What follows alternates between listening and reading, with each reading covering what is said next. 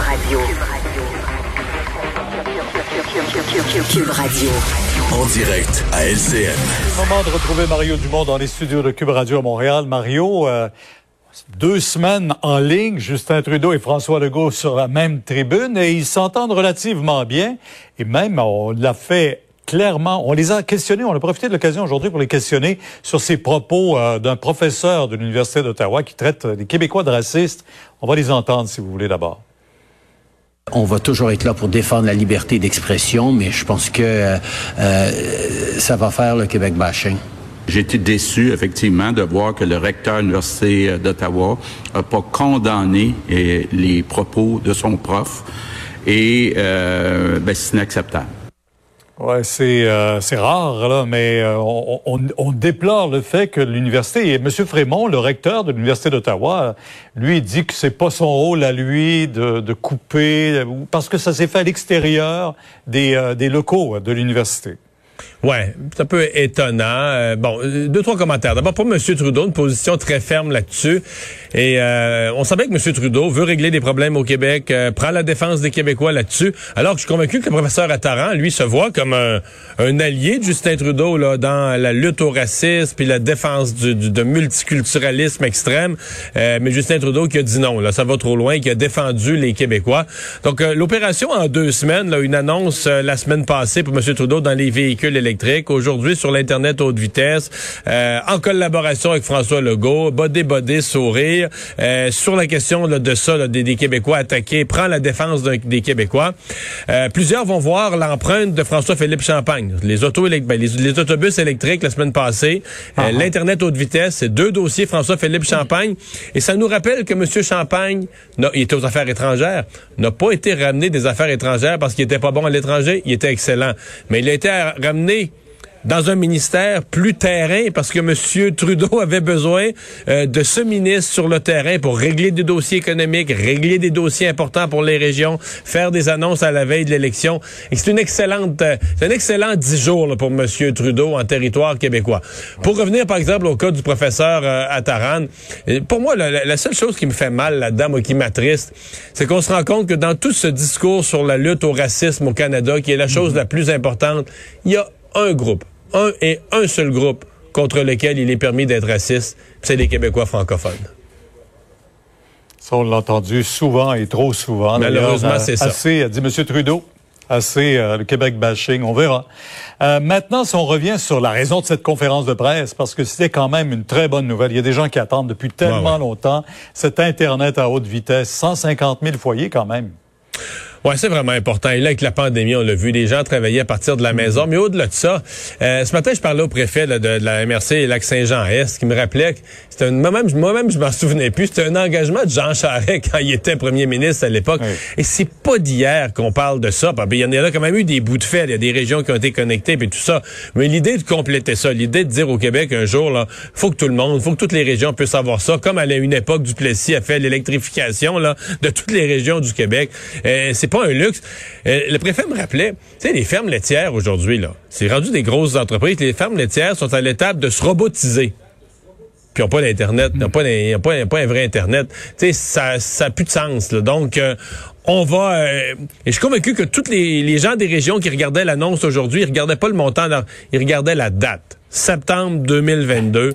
Donc, les gouvernements se sont commis un an et demi, euh, c'est encore un délai, mais un an et demi euh, que l'ensemble de ces travaux soient faits. Et croisons-nous les, les doigts que cette fois-ci, ce soit pour vrai. Fin de la bataille des poteaux. Hein? On l'a vu comment c'était pas facile. Euh, la vaccination s'est commencée dans les pharmacies aujourd'hui. Je pense que ça va aider pas mal aussi à rejoindre des gens qui avaient plus de difficultés à prendre des rendez-vous euh, en raison parfois des déplacements pénibles. Oui, puis il y, a des gens qui aiment pas les grosses foules. Il y a des gens qui aiment pas les grands mm. lieux, le stade olympique, etc., ou les, centres de congrès dans les régions. Et le mot que je retiens aujourd'hui, parce que nos journalistes sont allés voir les gens, les premiers ce matin qui se faisaient vacciner, proximité. C'est le mot qui venait. La pharmacie, des fois, est au coin de la rue, elle est pas loin. On est habitué d'y aller. On va chercher ses médicaments. Et donc, euh, ça, je pense que c'est...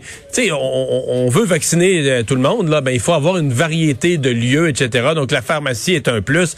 Et sincèrement, après l'expérience d'aujourd'hui, puis notre, notre objectif de vacciner plus largement, puis des vaccins qui arrivent, on peut juste espérer que le plus rapidement possible, si on a assez de vaccins disponibles, on l'élargisse. Euh, euh, bon, là, c'est déjà annoncé dans deux semaines pour le Grand Montréal et les autres régions environnantes autour de Montréal, et que pour toutes les autres régions du Québec, on puisse additionner la contribution des pharmaciens euh, le, le plus vite possible. Mario, on vous écoute demain à 10h sur LCN. Au revoir. Au revoir. Alors Alex, euh, ben euh, tu dois corriger une nouvelle euh, que tu as fait en cours d'émission en disant qu'un individu avait volé un, un, une autopatrouille pour se créer une poursuite policière. Ben finalement, il n'a pas volé une autopatrouille, Mario, je me suis trompé. Il en a volé deux. Il a volé deux autopatrouilles finalement. C'est ce que la ça rend la nouvelle juste plus mystérieuse parce que c'est déjà mystérieux comment il a pu voler une autopatrouille. Mais en voler deux sur la même séquence dans la même journée, ça semble tirer de l'imaginaire. Il mais... est arrivé avec une autopatrouille. Mais c'est il, une est histoire... il est descendu puis il en a volé une autre. C'est comme une histoire assez compliquée qui continue là, évidemment là, de livrer ses détails, mais je rappelle les faits. Midi 40, un policier de Lévis, de la force de police de Lévis, qui intervient, un homme, dit-on, qui est en crise, puis pendant qu'il qu fait son intervention, il se rend compte que son véhicule a disparu. Là, on est près des chutes de Chaudière, territoire de Lévis. Exactement. On, on donc à Saint-Nicolas, on a pris le véhicule, il s'est enfui, puis on dit à grande vitesse sur l'autoroute 73 en direction sud vers, Vers la, Beauce. Ça. Il part. Alors là, on mobilise le service de police de Québec, le service de police de Lévis, ainsi que des véhicules de patrouille de la SQ. Il y a une quinzaine de véhicules d'impliqués qui se lancent à sa poursuite de cet homme-là.